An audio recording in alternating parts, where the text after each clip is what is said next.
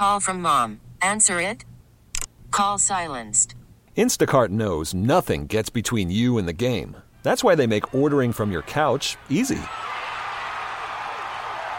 Stock up today and get all your groceries for the week delivered in as fast as 30 minutes without missing a minute of the game.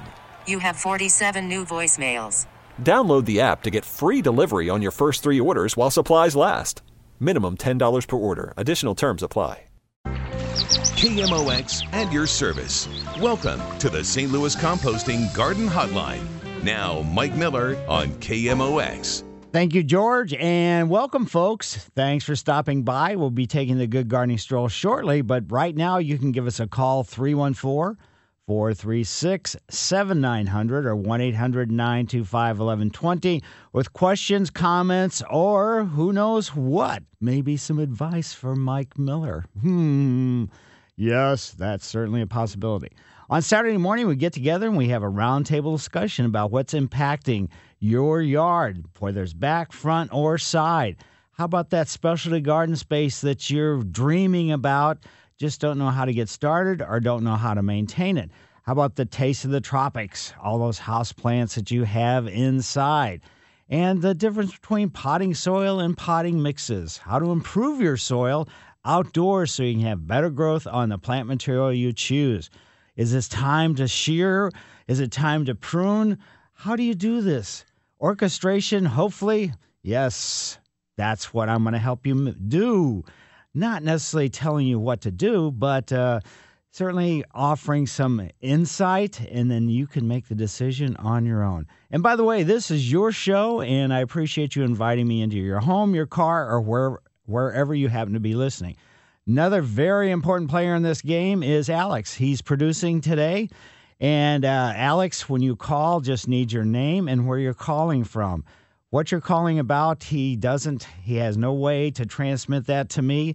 So we have to wait until you go on the air. So I'm Mike Miller, by the way. I've been hosting the Garden Hotline since 1994. And I during the week I can come to your home, sometimes on the weekend as well, and do a landscape consultation, which I call a walk and talk. You can go to my website, mikemillerdesigns.com. On the homepage has my email address and phone number where I can be reached. Uh, professionally, I've worked at the Botanical Garden. I've taught at the Community College at Meramec. I've taught at the Botanical Garden. And uh, I helped found the co uh, the bug store, which was a predatory insect store at that time. I'm not sure if they still sell predatory insects or not. They have a lot of stuff, that's for sure. And I've written five gardening books. And uh, Today's Good Gardening Stroll is brought to you by St. Louis Composting, 636 861 3344. The eastern sky was really starting to get an orange tint to it, in, indicating sunrise soon. And south off, Jeff, off Gravois on Jefferson, then east on Arsenal. A grove of pine trees stood out among all the deciduous trees, and uh, signage declares milkweed for monarchs. St. Louis Butterfly Project. A jogger went by with his dog. The dog kept turning his head back and wondering, what in the world is this guy doing out here this time of day? And he's not even jogging. And they head south down on uh, Jefferson. A metal sign is kind of a fleur de lis. It declares where this is. It's actually Benton Park. As I walked along the walkway last summer's fall and fall as well. Coneflowers was now providing seed for birds. A large playground opposite the tennis courts. Lots of fallen leaves, and they were really sparkling this morning with the morning frost. An outdoor recreation facility? Yes, partially funded by the natural the National Park Service, which is a part of the Interior Department. That's what they're declaring. A fountain in the circular pond adds really nice sound to that particular area.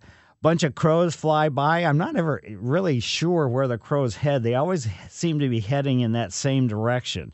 And uh, there must be something down that way. A larger lake bends and curves. That's a little bit east of where this circular pond slash lake is. And it bends and curves, and it really makes a nice reflection of all the walkway lights. Sweet gum balls really offer you a chance to do some uh, impromptu rollerblading, or I guess roller skating, actually. Huge oaks reach high into the sky. Newly installed variety of locust trees I've never heard of. I'll be interested to see what they look like when summer rolls around. They're called purple robe, and they do have their trunks wrapped. And then trunk wrapping can be as a result of them needing to maybe protect the bark of the trunk from sun, from getting sun scald, but also to prevent any kind of, let's say, smaller wildlife from chewing on the trunk of the tree. And it was a nice time to walk around in Benton Park this morning. So it was uh, just a perfect way to start the day. So Mike Miller, KMOX Garden Hotline, 314 436 7900 or 1 800 925 1120.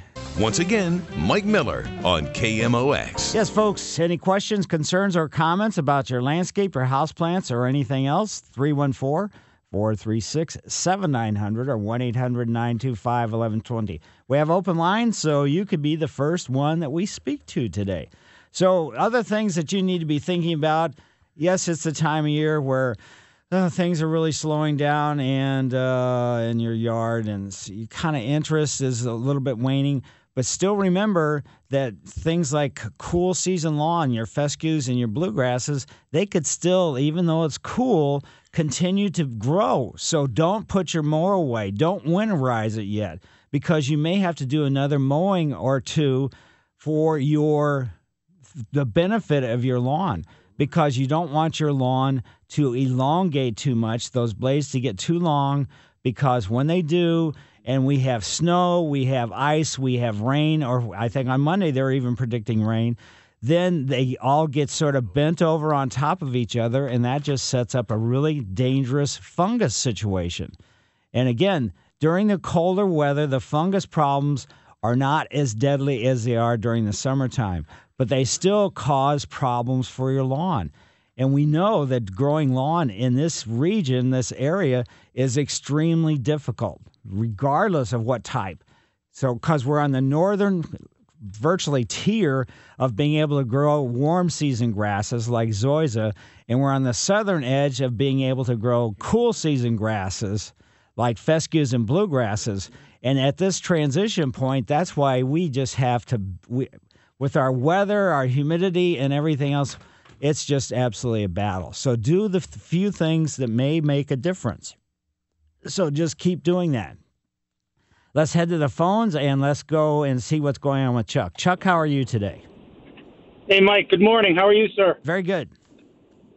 Mike, uh, when it got cold uh, in November last month, right? Uh, one of my neighbors, uh, somebody used their front yard as a, as a shortcut across a corner. So, uh, uh, how? Let's because I live on a corner too. So, uh, what the heck do I do if that should ever happen? Because uh, it was a cold, it was one of those, you know, below freezing nights, and the grass now in, in the guy's yard is just like white or tan, and he's he's got a really nice yard. So I guess it must be killing him. But what the heck would you do if if if that if, if that happens? This time of year, there's really not too much you can do. I mean, the garden centers, I'm not sure if they still have any sod but I don't know if you want to even go out there and cut, let's say, these eh, damaged areas out and lay sod in there. You almost have to kind of live with it until we get you know past more or less winter time and when the springtime rolls around then you go out there you rake it you prepare it with a, a, seed starter type fertilizer and then put some seed down or put the sod down because putting sod down even this late in the year even if it's still available it's you know it's cold. The ground is cold, and even if we've had these warm days and everything else, the ground is still the temperature of the ground, the soils are still going down.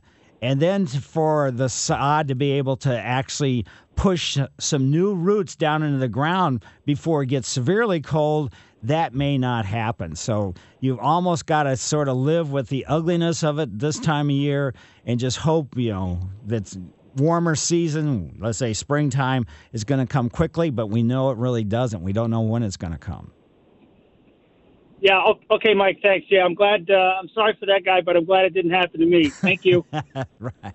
I agree. But I mean, it could, it's not only just, you know, residential type things. I see people, you know, drive through parks and stuff because we live near Christie Park and Leisure Park and things like that. And people run into like dead end streets. Then they'll just cut right across the parks. It's just kind of incredible to see how much that, ha- you know, that happens. So the city has to deal with a lot of that kind of stuff as well. So 314 436 7900 or 1 800 925 1120. Claire lives in Afton. Hi, Claire. Hi. I was wondering, is it too late for me to plant my garlic outside? I know you're supposed to do it in October, but I've been a little preoccupied. Well, it's it's going to be a roll of the dice because we, Okay. do- you know, it may not, it may make it fine. Garlic's fairly tough, but it may not get itself established enough to be able to withstand, you know, if the cold's coming really quick. And I think Okay. next week, uh, like I don't, I think like maybe on Wednesday, it's not even going to get above freezing. So the low temperature is going to be in Hmm. the upper teens, and the high is going to be in the upper 20s or low 30s. So okay, so here's be- a question. Could I start it inside in pots? So you have the bulbs right now. I do. Uh huh. I would say, yeah, give that a shot.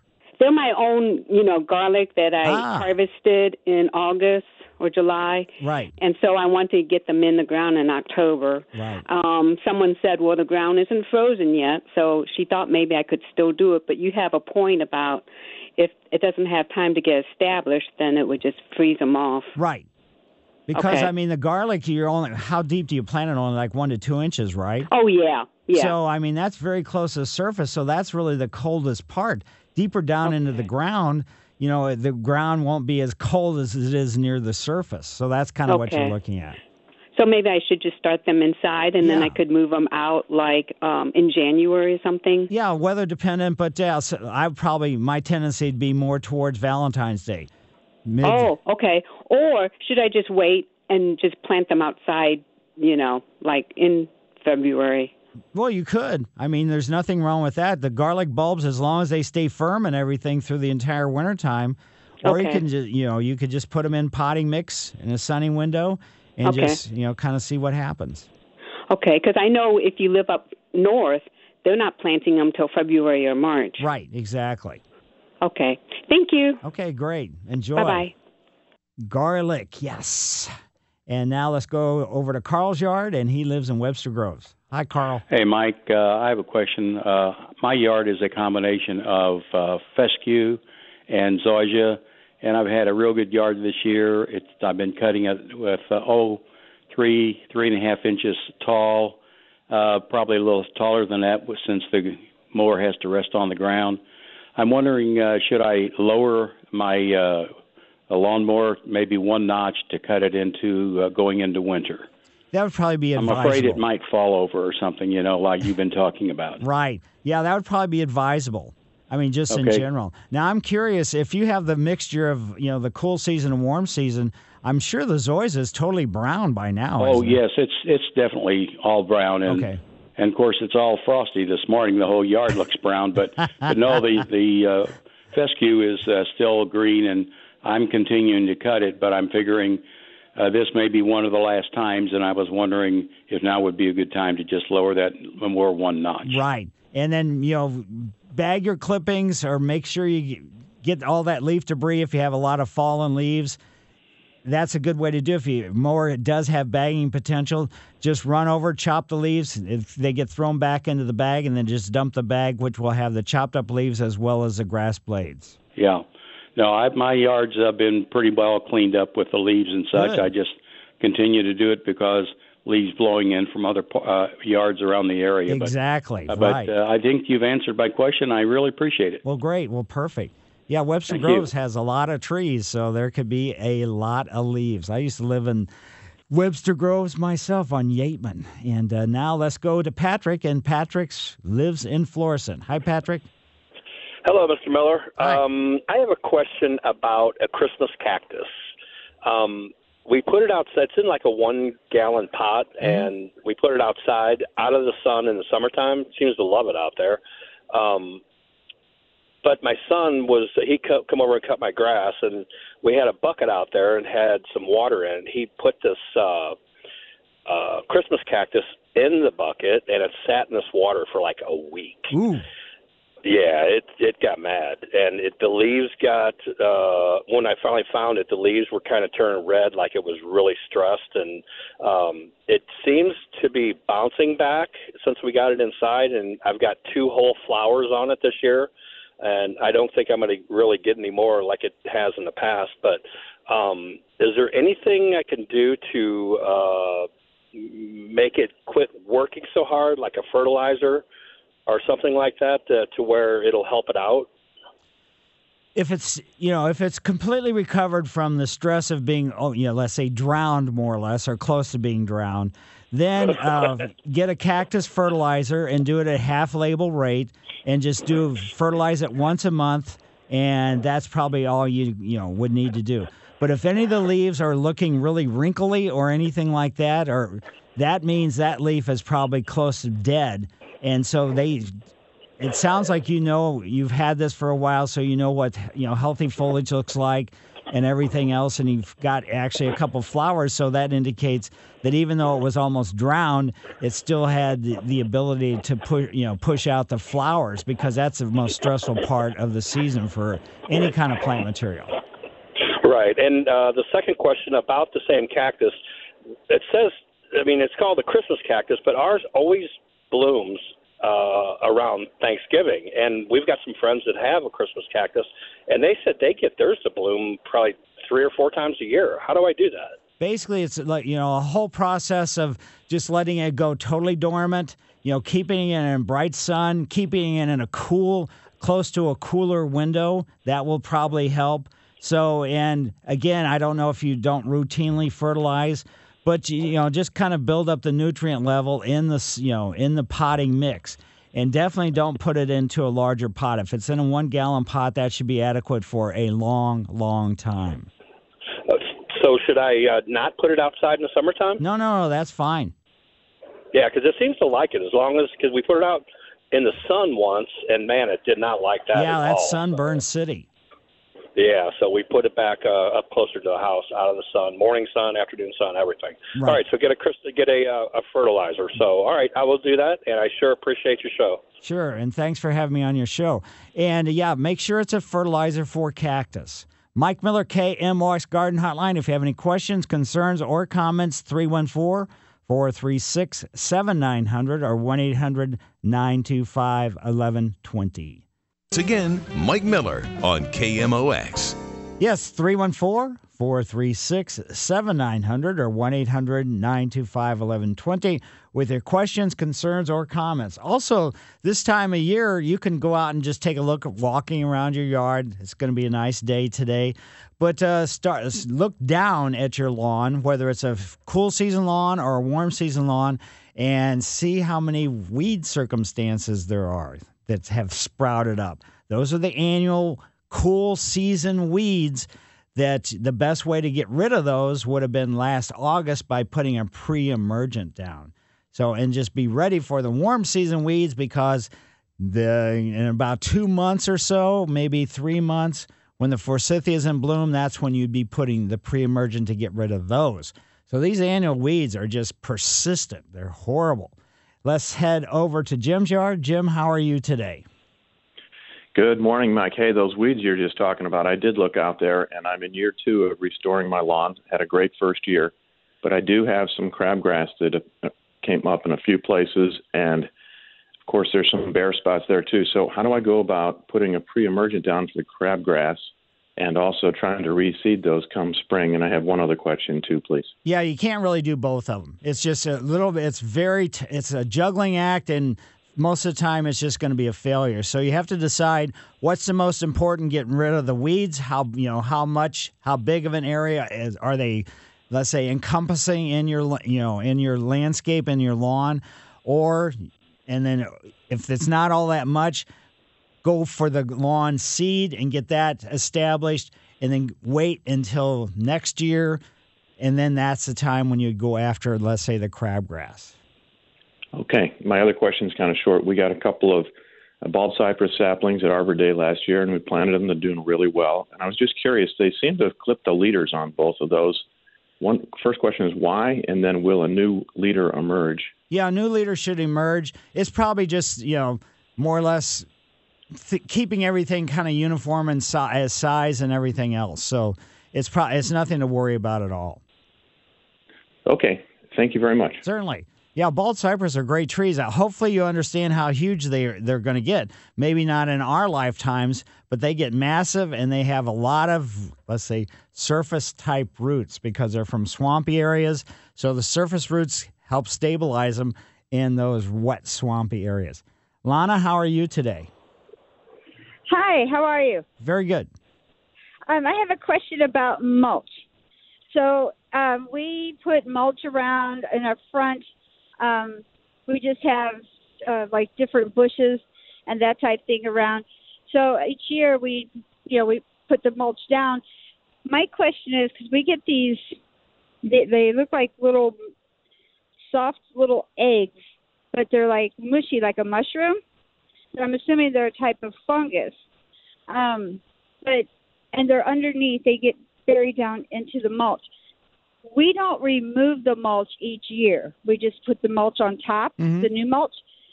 Should we clear all of that out, put something down, or is that not even anything to worry about? It's nothing to worry about. Generally, if it's a type of fungus that you're describing and it's virtually growing in the mulch, first of all, if you go to certain places like St. Louis composting, you're not going to have that problem. So, but uh, overall, any kind of fungus or you know mushrooms or anything like that only grows on dead plant material. So it doesn't impact any kind of live plant material, whether it's in a bed space with shrubs, whether it's out in your lawn or anything else. Those type of let's say plants, even though they're technically a plant, they're yeah, not sort of traditionally as we think of plants, grow on dead stuff only. Okay, so I mean these have no stem; they're just little round. Right. Well, there's all kinds of fungus, you know, mushroom type things. Okay. Oh, okay, okay, but they're not harmful to anything. No. Okay, so we don't have to. All right, great. Thank you very much. That was my question. Certainly. And, you know, if you want to, you can go out and maybe once or twice a year, if this persistently, can, you know, year after year becomes a problem, just take a garden rake and just kind of rake it a little bit. And that should at least eliminate some of the plant, some of the mushrooms, or just don't bother with it. Okay, great.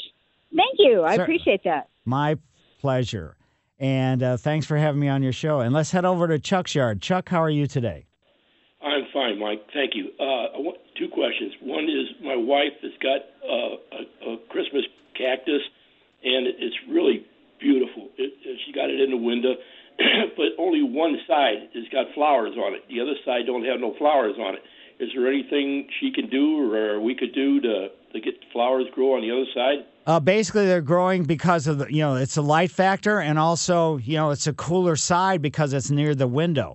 So to get Christmas cactus to have flowers all the way around, you'd have to go do like what the Missouri Botanical Garden does with their Christmas cactus. Have a greenhouse so you get light, equal amount of light all the way around it. And I know you're not going to want to build a. gr- I'm just exaggerating, but uh, it's just you know, if you got some flowers, turn it so you can see the flowers, and you know when you're when they're in bloom, and uh, that's about all you're going to be able to do.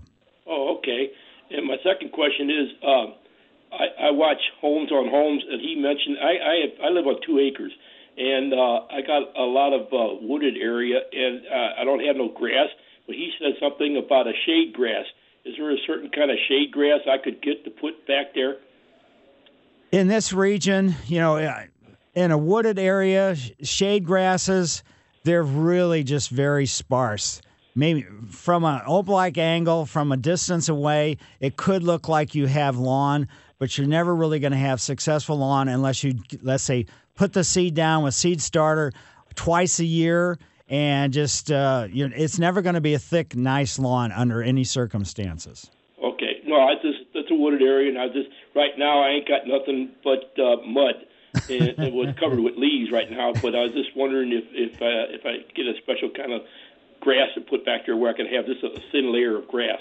Now, I mean, it will.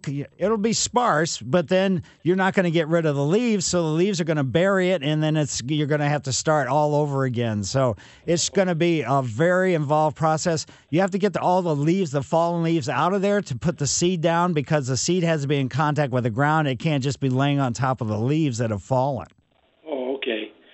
Well, thank you very much, Mike. Certainly, my pleasure. Yeah, maybe consider uh, traditional type ground cover in that situation.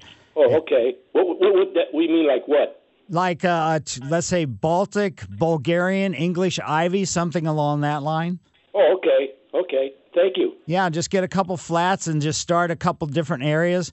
Plant them only about six or eight inches apart initially, and uh, then you'll just have green pat, you know, green spots. But slowly but surely, just add another couple flats every year. Well, last year I had I had nothing but weeds grow back there. I mean, and I let them grow.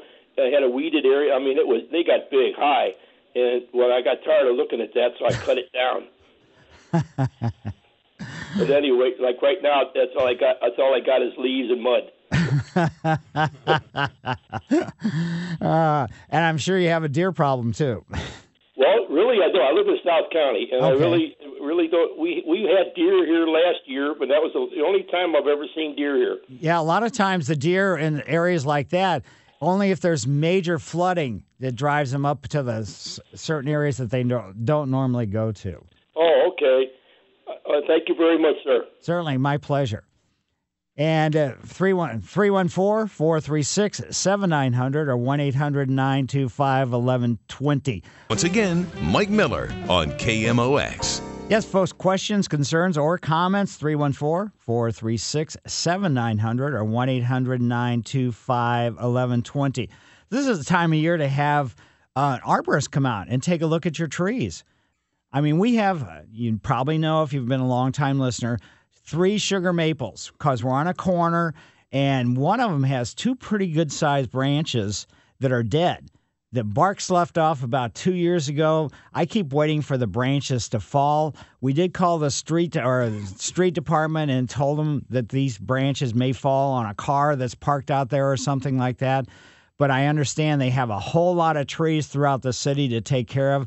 And the, these are not huge maple trees yet, probably the caliper, which is the diameter the trunk about a foot or two off the ground, is only about uh, maybe 12 or 14 inches at the most, probably closer to 12.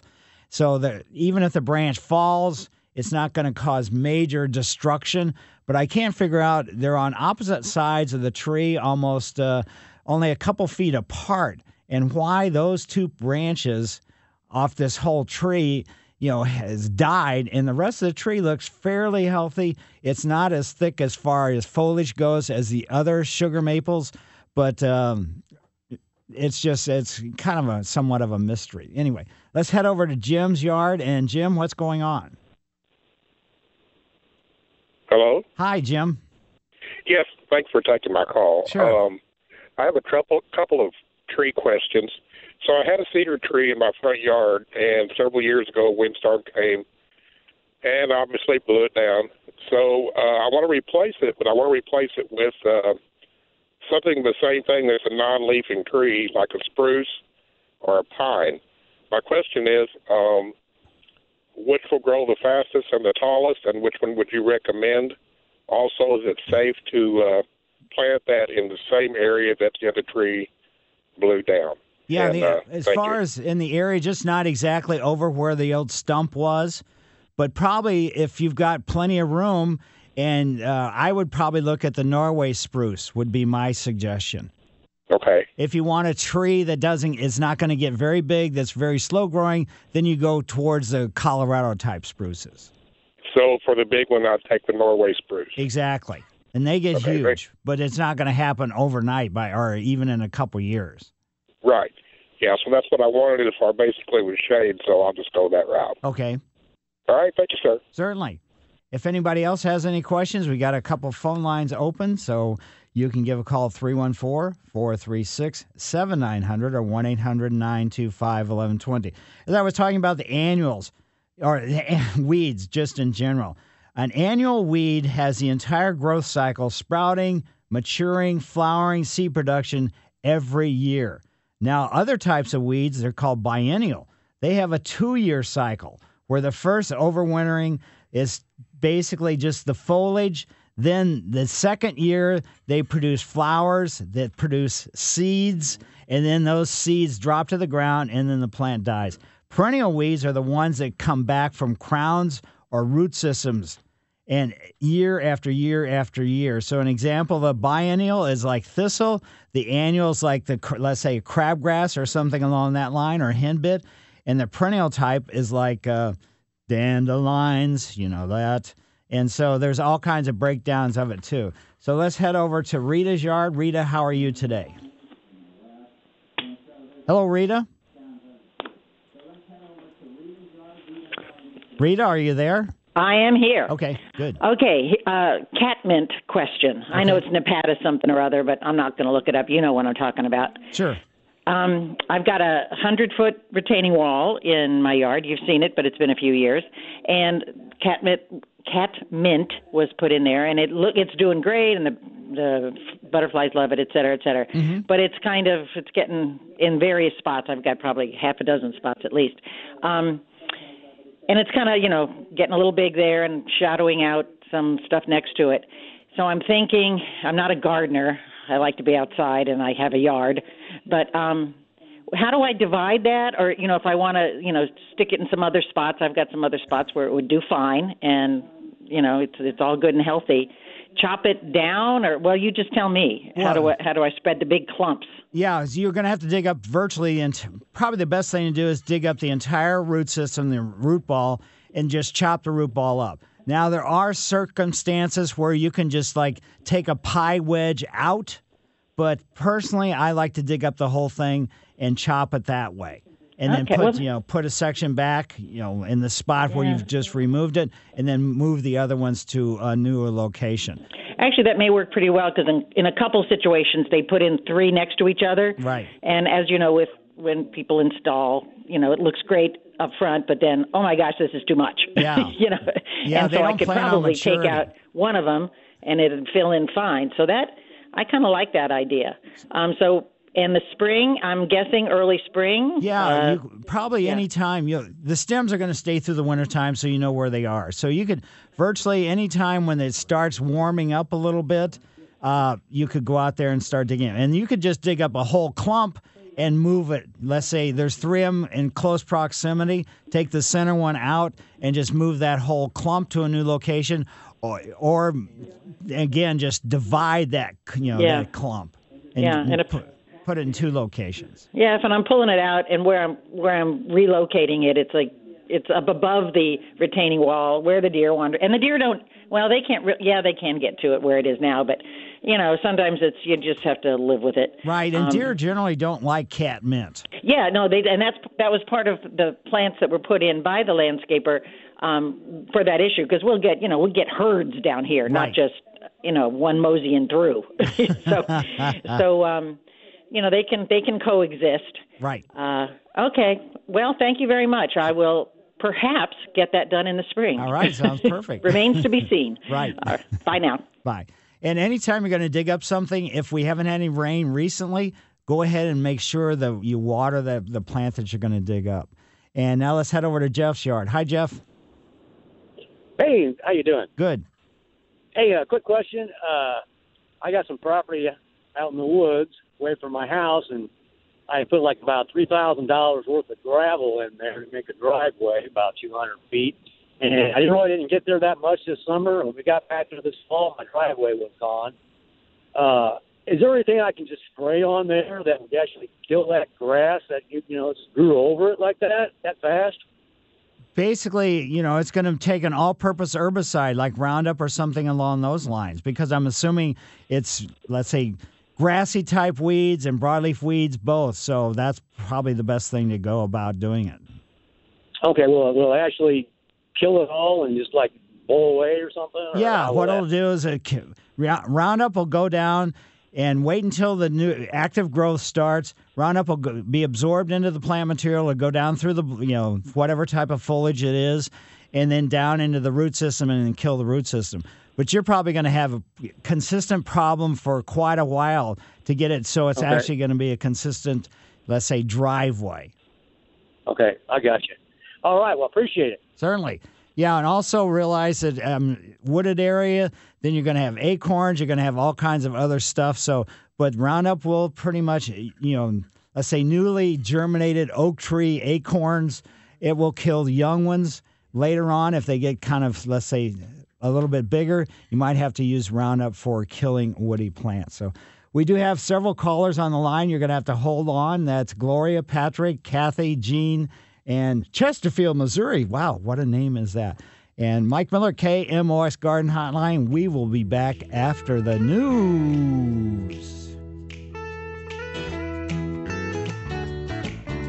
KMOX News Time is 9.06. I'm George Sells, St. Louis's News Radio, KMOX. Back to Mike Martin. KMOX and your service. Welcome to the St. Louis Composting Garden Hotline.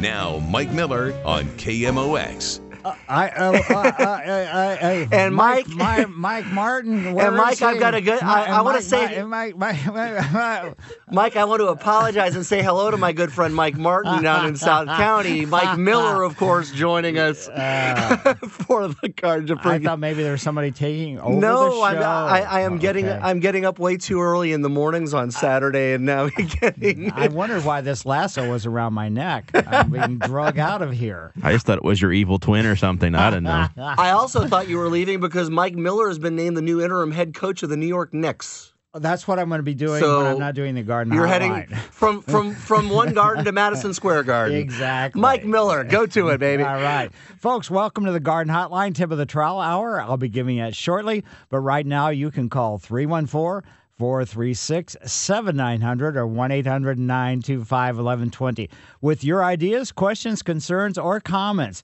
By the way, thanks for having me on your show where we can dis- discuss plant selection, caring for, ups and downs, and all arounds whether it's for annuals, whether it's bulbs, edibles, ground covers, house plants, lawn perennials, roses, trees, shrubs, vines, or water gardens. And uh, I like sharing my thoughts, but please remember my answers, comments, and opinions is certainly not the only garden path to take. I'm going to have an illustration of that real soon. Uh, but it's offered to you, and then you can decide what direction you prefer to go. Alex is running the big board, and he's the one who will answer the phone. All he needs is your name and where you're calling from. He doesn't need what you're calling about or anything else. During the week, I spend time doing landscape consulting where I can come to your home, talk about aesthetic, problem solving, or whatever it happens to be. You can go to my website, www.mikemillerdesigns.com. On the homepage is where my email address and phone number are listed. And uh, you can contact me and we'll do a walk and talk, which could be some great fun. Tip of the Trowel is a special recognition for individual group or situation that's made an impression on me, and it's brought to you by St. Louis Composting, 636 861 3344. Tip of the Trowel goes out to a listener who wasn't able to call in last week. But I don't know if you were listening last week, but a gentleman called and said he had a relatively large daylily bed that the lawn had become invasive into his daylilies. And I told him basically there's not really going to be an herbicide that's going to be selective enough to kill the lawn grass without damaging your daylilies. So I told him that he was going to have to dig up his daylilies, separate it, make sure there's no kind of lawn grass root systems or anything like that, and then replant it after he kills off the lawn. And because it's a large bed, he was going to be having to do a section at a time. But somebody emailed me and they said they have found a very effective herbicide called Over the Top. Now, Over the Top is one particular one, but apparently there's several of them that will kill lawn grass but will not damage your daylilies. So there you go. I don't know everything. I can't believe I don't know everything. But no, I appreciate the person. So a tip of the trowel goes out to the listener who emailed me about this particular herbicide. She, uh, they found it in one. They found over the top in one particular location, garden wise, garden center wise, but it's been available at, under another name in uh, another place where they happen to be looking just at the products just kind of in general. So something that can selectively kill out your lawn grass without having to dig up your daylilies and replant them. Also, a tip of the trowel goes out to the Missouri Botanical Garden. This is the time of year where the Garden Land Express Holiday Flower and Train Show. So you can stop by the Holiday Flower and Train Show, and it's a Victorian style holiday, and it's really kind of a cool thing. It's very ornate. It's in the Ridgway Center, and it is totally wild and crazy. The larger trains, G scale trains. I was growing up. I had HO trains, but uh, and some N trains, but for the most part HO. But this is G scale, so I mean the whole setup is always unique every year. So if you're interested in going to the Gardenland Holiday or Garden Land Express Holiday Flower and Train Show, head down to the Missouri Botanical Garden and you will certainly enjoy that. Uh, 314 436 7900 or 1 800 925 1120. Uh, let's head over to Gloria's yard. Hi, Gloria. How are you? I'm fine. I have a weed that grows, um, it crawls through the zoysia. It has an oval leaf, it's green, and uh, it has a purple flower at certain times of the year.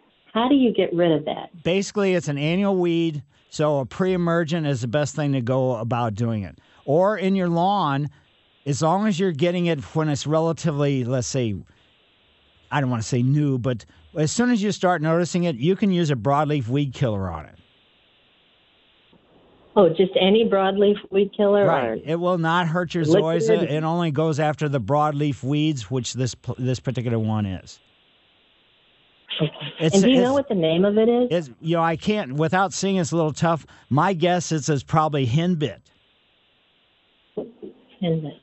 H e n b i t. All right, thank you very much. Certainly. And you know, you can check to see if it's henbit by just feeling the stem. If the stem feels square, henbit is in the same family as mint, and all mint family members have square stems. Oh, okay. Thank you. Certainly, my pleasure. And now let's head over to Jean's yard. Hi, Jean. Ah, hello. Thank Hi. you for taking my call. Sure. I have a limelight hydrangea, three of them, that have been installed by a landscaper two years ago. and I'm wondering when do I trim them back? Are they? They're summer bloomers, correct? Yes, they're that like triangular shaped white flower. Right. So anytime until the new growth begins in the springtime. So Okay. personally, I don't like to prune going into the winter because we don't know what kind of damage just due to the cold stems, uh, you know, even on shrubs could happen. So sometime after we come out of, let's say, after the end of January, prune them at that time and before any kind of new growth begins along the stems. And how low can I go? Um, I don't ever like to cut more than 20% off of the length. Some people cut things back severely and have great luck with it, but I still just don't recommend it. These are about, I'm going to say, max three foot tall. Yeah, I would say if you cut more than a foot, that would probably be extreme. Okay, and there's a real like wooded area in this. You know, like, do I go?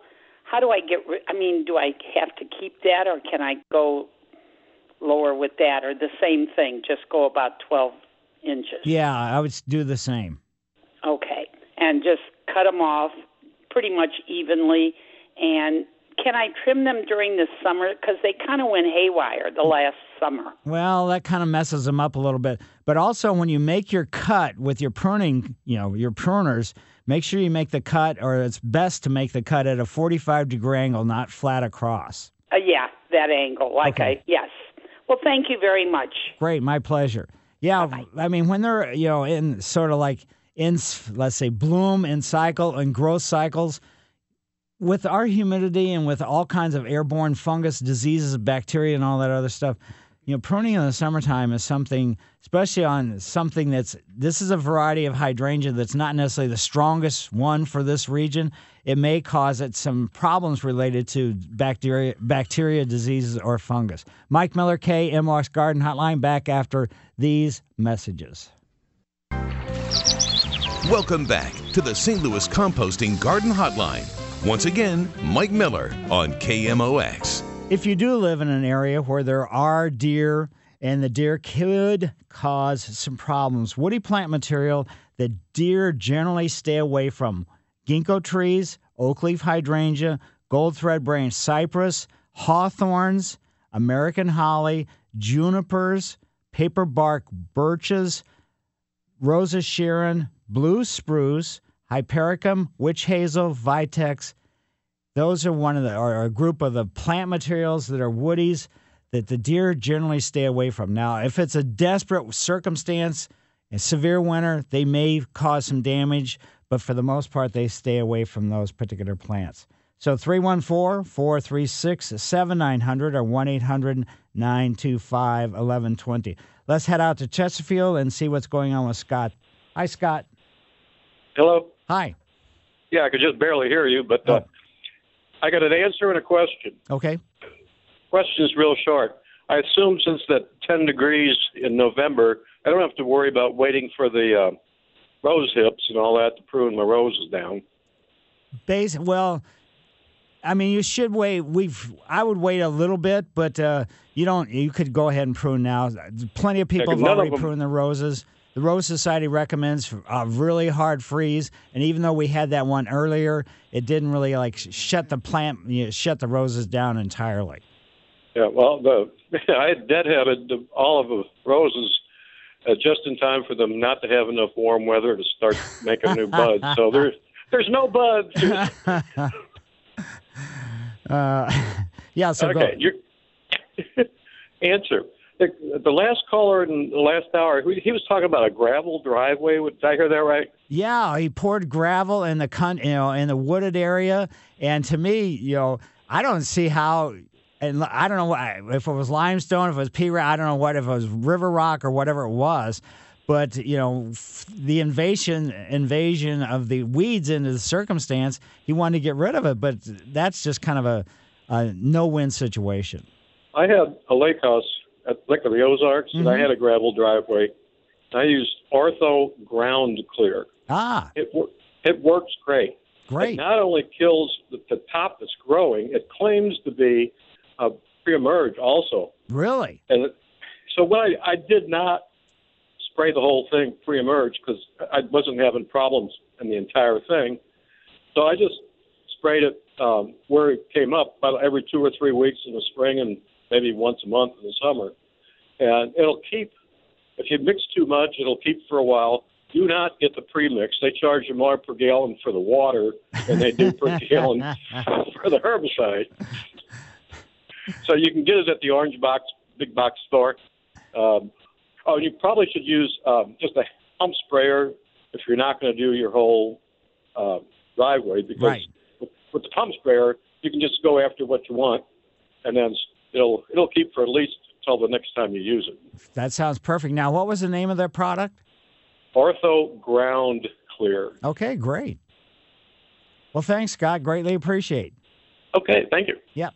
And you know, it's like uh, there's herbicides constantly being, you know, that I'm not up on every all of them. So if anybody does have any insight onto something like this, certainly you know give a call because the listener that had this problem may want to look at either products, the one I mentioned or the one that was just mentioned, an ortho product, and make a decision on which one they would prefer to use. If this one has a post emergent and a pre emergent combination, that is very interesting. Let's head out to Sunset Hills and go into Kurt's yard. Hi, Kurt. Hey, Mike. Good morning. Good morning. Um, thank you for for for hosting the show as long as you have. Yeah. We um we we have a house and um, on the northwest corner of the house, close to the house, in the shadow of a a big mature red oak. There's a hemlock, and we're looking to pull it out, and we're wondering what we might put in place of that. You want something large like potentially the hemlock could get? Or are you just looking for a shrub type thing? more of a shrub type thing, and, and one of the things my wife and I have talked about is uh, something in the viburnum family. Certainly, I mean, leatherleaf viburnum would work. There's no getting around it. So, if the hemlock was healthy, it wasn't too close to the house foundation, so it had a higher pH or anything along that line, that would work. So leatherleaf viburnum is one of the evergreen types. There's another, you know, another type. I can't think of what the other variety that's evergreen, but leatherleaf is a kind of the traditional one. And then if you want to go with something that's kind of, I- don't want to say boring, but run of the mill type thing, go with like a, uh, let's say a dark green spreading type yew, like a Niagara yew. Okay. Okay. Um, how how will the viburnum do? The the bed is somewhat of a raised bed. Will will the viburnum hold its own in, in that, or does it need down into native native soil? No, no, no. If the soil's improved and it was done correctly, it should do fine. And again, if the hemlock was growing in there, then the viburnum should go in there and have no problems whatsoever. Awesome, awesome. Thank you. For, when would you recommend pulling the hemlock out and planting the viburnum? I would say if you if you want to get rid of the hemlock, I would probably leave it so you don't have because you could yank it out and you may not be able to find a viburnum, you know, at the garden centers this time of year. They may be uh, sold out or something like that. So you may just leave the hemlock, pull it out after you've either purchased or you know that the garden centers are getting plant material and they are going to have the viburnum available. Okay, great. Hey, thank you for your help and Merry Christmas. Same to you. And also make sure that you don't place a viburnum exactly over where the hemlock was pulled out of. You want to make Okay, that that was one of the things we were gonna we wanted to move it further away from the house Right. where the hemlock was. that's smart. Okay, great. Thank you. Certainly, my pleasure. And now let's go over to Kathy's yard. Hi, Kathy. Hi, Mike. Uh, I love your show.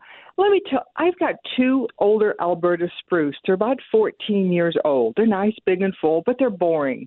so I want to make a spiral topiary shrub out of them. And I've watched a few YouTube videos. What do you think about that? One, how old are they? They're about 14 years old. I would say it's going to be a disaster. Oh, because cuz the inside's going to be real dark and and ugly and generally the, the you know the spiral type things they're usually done professionally initially to try to do it yourself and especially on an older shrub like this even if it's not a you know overly big alberta spruce it's Right. going to be really really really difficult Oh, I'm so glad I called. I was going to really get into it this spring and do it. I would have been very disappointed. I thank you so much for your advice. well you could do it and then you could always get rid of them if you don't like how they look but i don't think it's going to you're going to be happy with it okay. Okay. Thank you so much. Certainly. But of uh, course, bye-bye. you know, if you do it and you are happy with it, you can call in and say, you don't know what you're talking about. So let's go to South City, and that's where Ron lives. Hi, Ron. Hello, yeah, thanks for the call. Um, I've got some Baltic ivy or ground ivy, I'm not sure what it is, but it's growing over a slab, a port slab, and I'd like to cut those stringers off. Can I put those in water and reroot them? Uh, I probably wouldn't put them in water. What I would do is wait until springtime, cut them off, and then get some rooting hormone at your favorite garden center, dip them in the rooting hormone, and root them that way as opposed to putting them in water. Ah, okay, because I've got a couple in water for about five days and see no activity at all. Well, five days, you're not going to get it. And also, this time of year is not the ideal time to be taking cuttings and trying to root them, even if you have them inside where it's warmer and everything else. Day. Okay, thank you for the information. Sure, my pleasure. Yeah, Like the rooting. show. Yeah, the rooting hormone. Also, probably I would take maybe I don't know how many runners that you're going to cut, but uh, make them like about uh, 12 inches long would be the maximum. Six, you know, any place between six and 12 inches.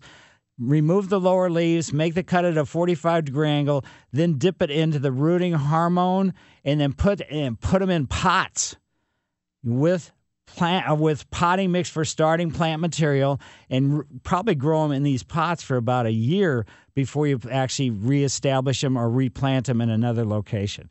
Mike Miller, KMOX Garden Hotline, back after these messages. Once again, Mike Miller on KMOX.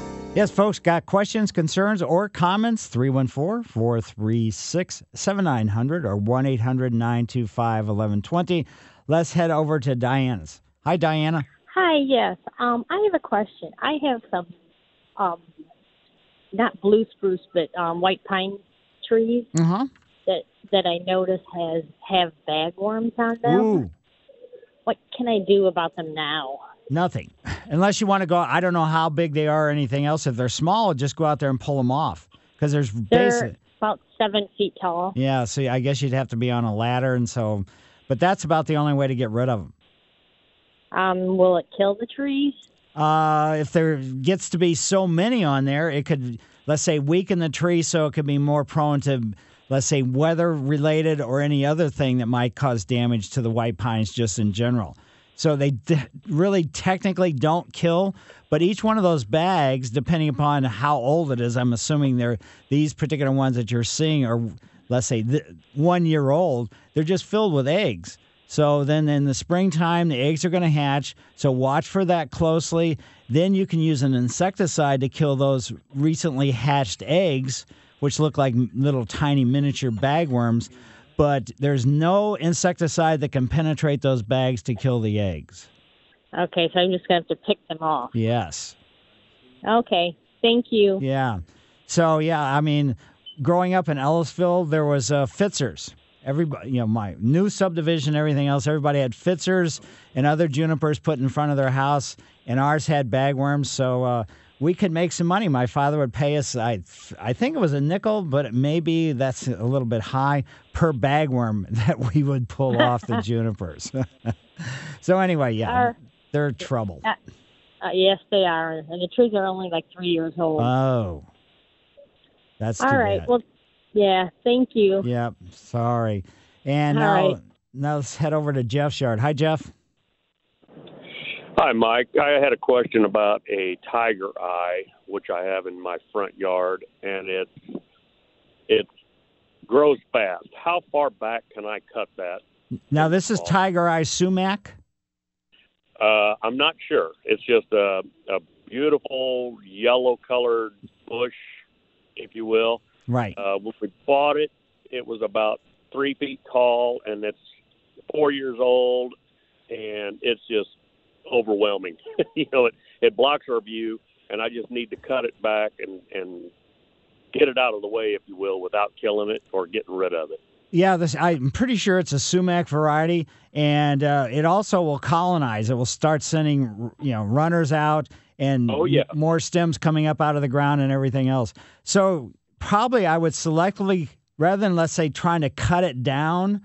And if you have the option, if you can just take a few of the let's say canes that are coming up out of the ground and you know cut just some of those uh, you know out entirely like all the way down and just get rid of them so you can open up your view.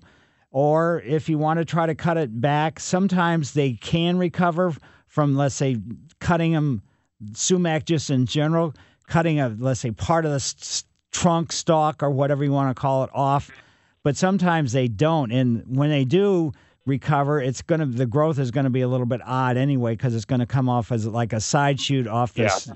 so that's about all you're going to be able to do and probably i would not cut more than again you know 20 or 30 percent off of the existing plant material Okay. The main trunk is about oh five or six inches in diameter. Right. Comes up about a foot and then V's off to another two or three three inch trunks. Right. And then it you know, it fingers off from there. So I can cut those back about twenty percent or so. Yep.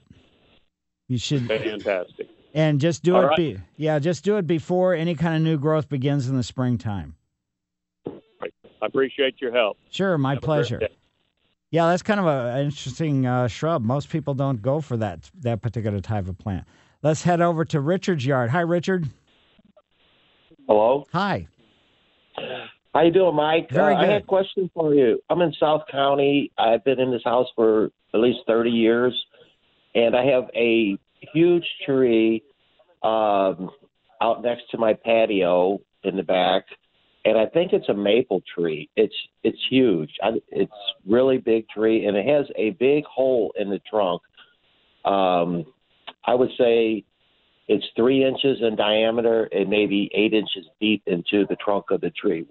Would this cause a tree to die? It could certainly lead to some real problems because let's say we have uh, rain and rain will run down the trunk and it could run into that hole. And then consequently that could cause some heartwood rot, which is heartwood is like the structural part of the tree, which is mainly the main part of the trunk. The the part that's the bark and the veins are on the outside of that heart wood.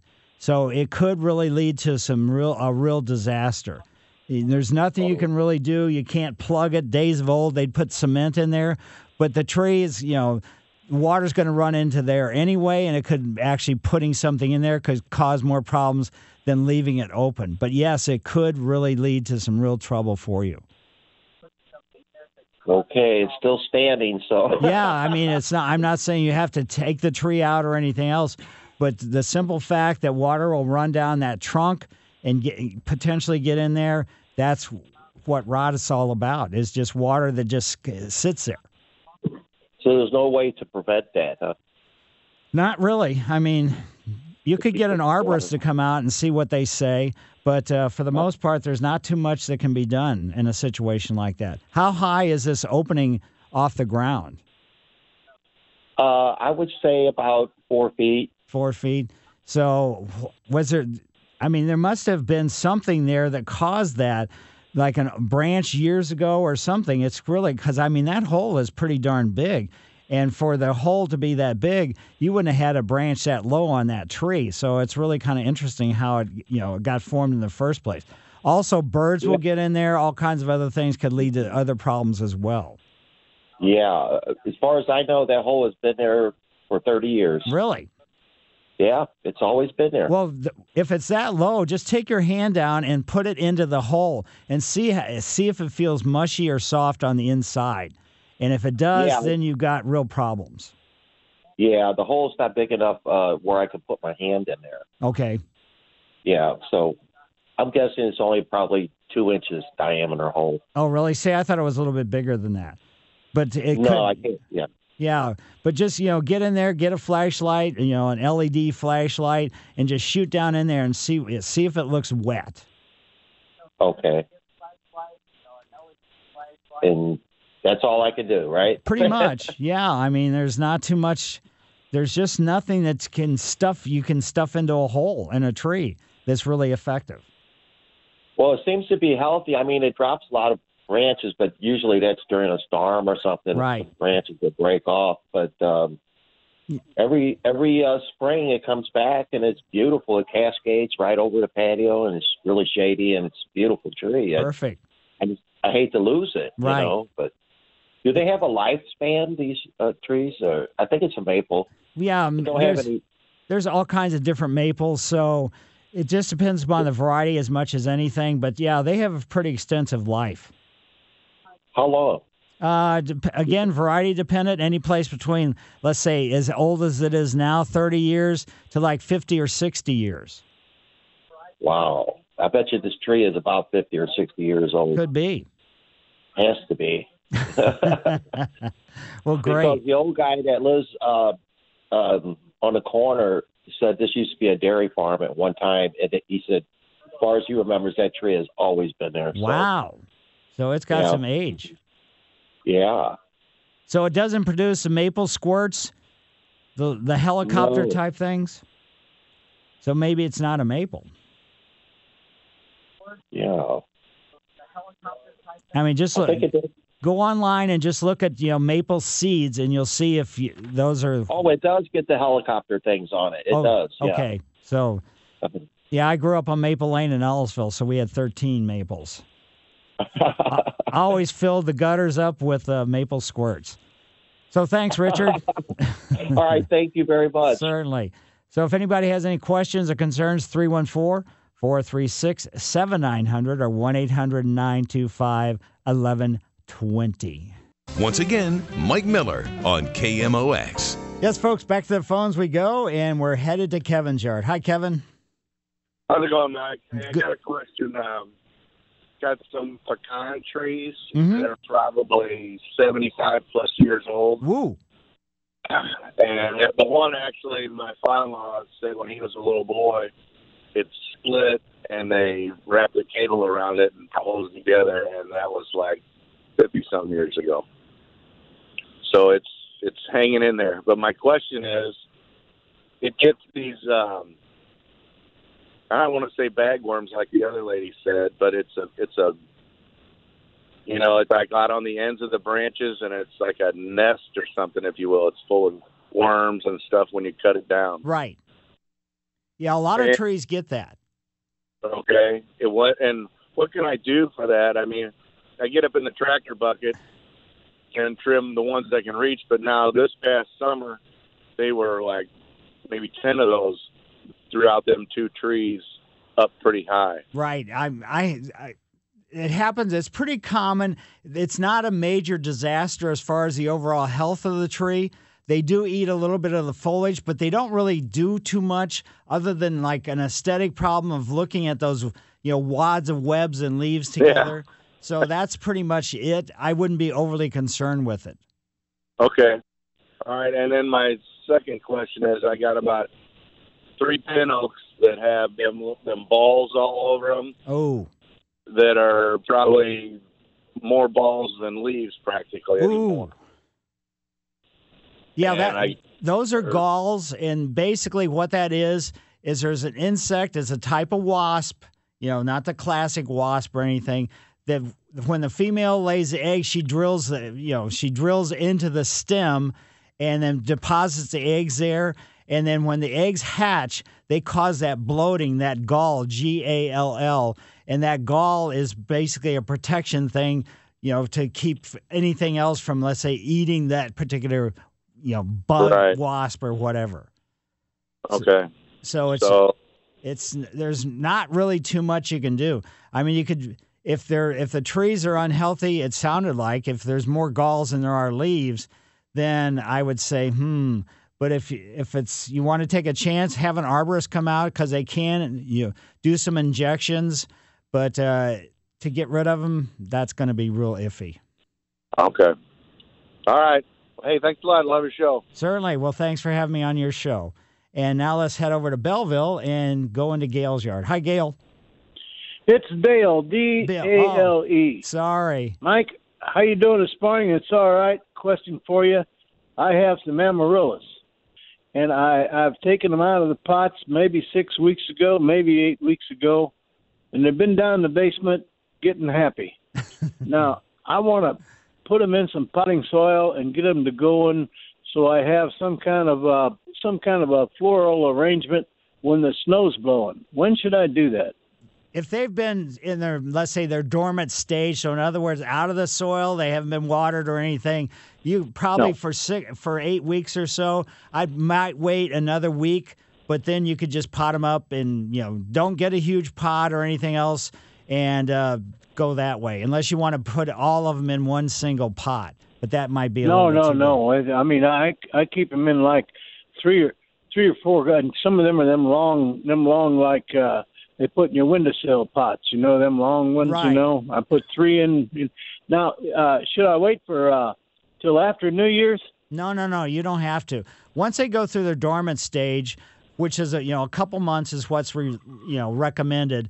Then they're ready to go. I'm assuming you cut off the foliage and everything else, and they're just laying I did. there. They still feel firm and everything. So that's about all you really need to do. Well, I'm 75 years old, and I think I'm still in the dormant stage. What do you think? well, I'm 70, and I know I'm in the dormant stage. well, I'm watering up now. Anyway, enjoy enjoy your show, buddy. Thank you. Well, thanks. Yeah, amaryllis. We were I forget what retail store we were at the other day, but they had amaryllis in two different pots, and it was like, hmm. And then I realized I looked at one of them a ceramic pot, so it was a lot more expensive. The bulbs were the same size and everything else, but in reality, you were you were spending almost twice the amount of money to get a ceramic pot, which is great. Amaryllis are really easy to care for, and I actually put them outside and grow them just with my elephant ears and with my cannas and things like that. And then at the end of the season, I chop off the foliage and just dig them up, and then I just throw them in a cardboard box in the basement. So they're they're really pretty tough and durable. But I mean, there's nothing more spectacular in a way when they can flower in the wintertime when everything is a little bit drab and you get flowers that are four to six inches across. If you do have any questions or concerns, you can give us a call. We've got a couple lines open 314 436 7900 or 1 800 925 1120. talking about going back to the deer, the the plant materials that are least appealing to the deer from a bulb standpoint, Lycoris, allium, so the onions, crocus, glory of snow, snowdrops, the scillas, the hyacinths, the grape hyacinths, the iris reticulata, the fritillarias, and the daffodils. So just know that that's there are a lot of the bulbs that are generally being planted are really probably pretty tough in resistance to the deer. Now the summertime ones, that's a different story. The cannas and the elephant ears and things like that. So let's head over to Ray's yard. Hi, Ray. Hey, Ray. Hi. Hello. Yes, go ahead. Oh yeah, just a couple of quick questions. You probably said this a hundred times. Uh, I have my lawn um, aerated every fall, mm-hmm. and I'm wondering, is that enough, or do I need to, or is that too much, or do I also need to dethatch? Uh, thatch is like dead, dead grass. So okay. even if you bag your you know clippings and everything else, you're going to have detached. What you can do is just take a leaf rake out there and just like kind of look at a three by three area, rake it, and see how much debris there is. If you got okay. a lot of debris as a result of that raking, then consequently you should probably have it dethatched. Okay. If, if okay. you normally rake and because you have leaves and stuff, you probably get the thatch out that way. Okay. And is it and does it hurt anything to have it aerated every year? No, no. A lot of people, I mean, like at the botanical garden, they core aerate the garden grounds where the lawns are twice a year. So they do it in the fall and in the spring both. So you can't really overdo it per se. I mean, I guess you could, but for the most part, no. Once or twice a year is kind of the best way to go about doing it. Okay, yeah, because my lawn guy says as long as I'm doing that, I really don't need to dethatch, and I wasn't sure. So, but well, uh, well core aeration, you know, or deth- and dethatching are two completely different things. Gotcha. Okay. And as far as mulching, when's the best time to mulch in the spring or the fall? Uh, fall is going to be better, you know, but you got to wait in the fall until the ground gets cold. So okay. If you put it down too soon, what it does is it prevents the plant material from going dormant. So that's kind of oh. the downside of that. Okay, gotcha. Okay, well, thanks, Mike. Certainly, my pleasure.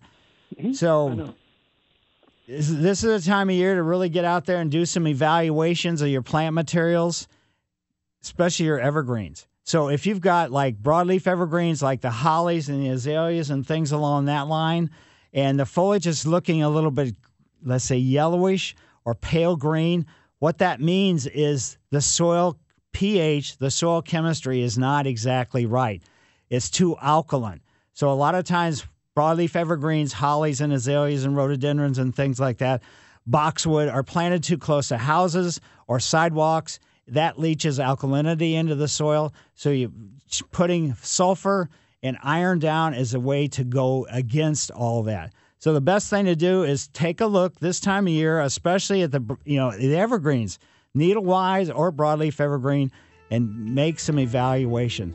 Thanks everybody for calling in today. Thanks for having me on your show. Mike Miller, KMOX Garden Hotline. See you next week.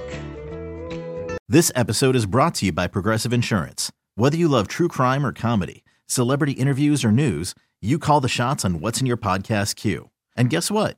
Now you can call them on your auto insurance too with the Name Your Price tool from Progressive.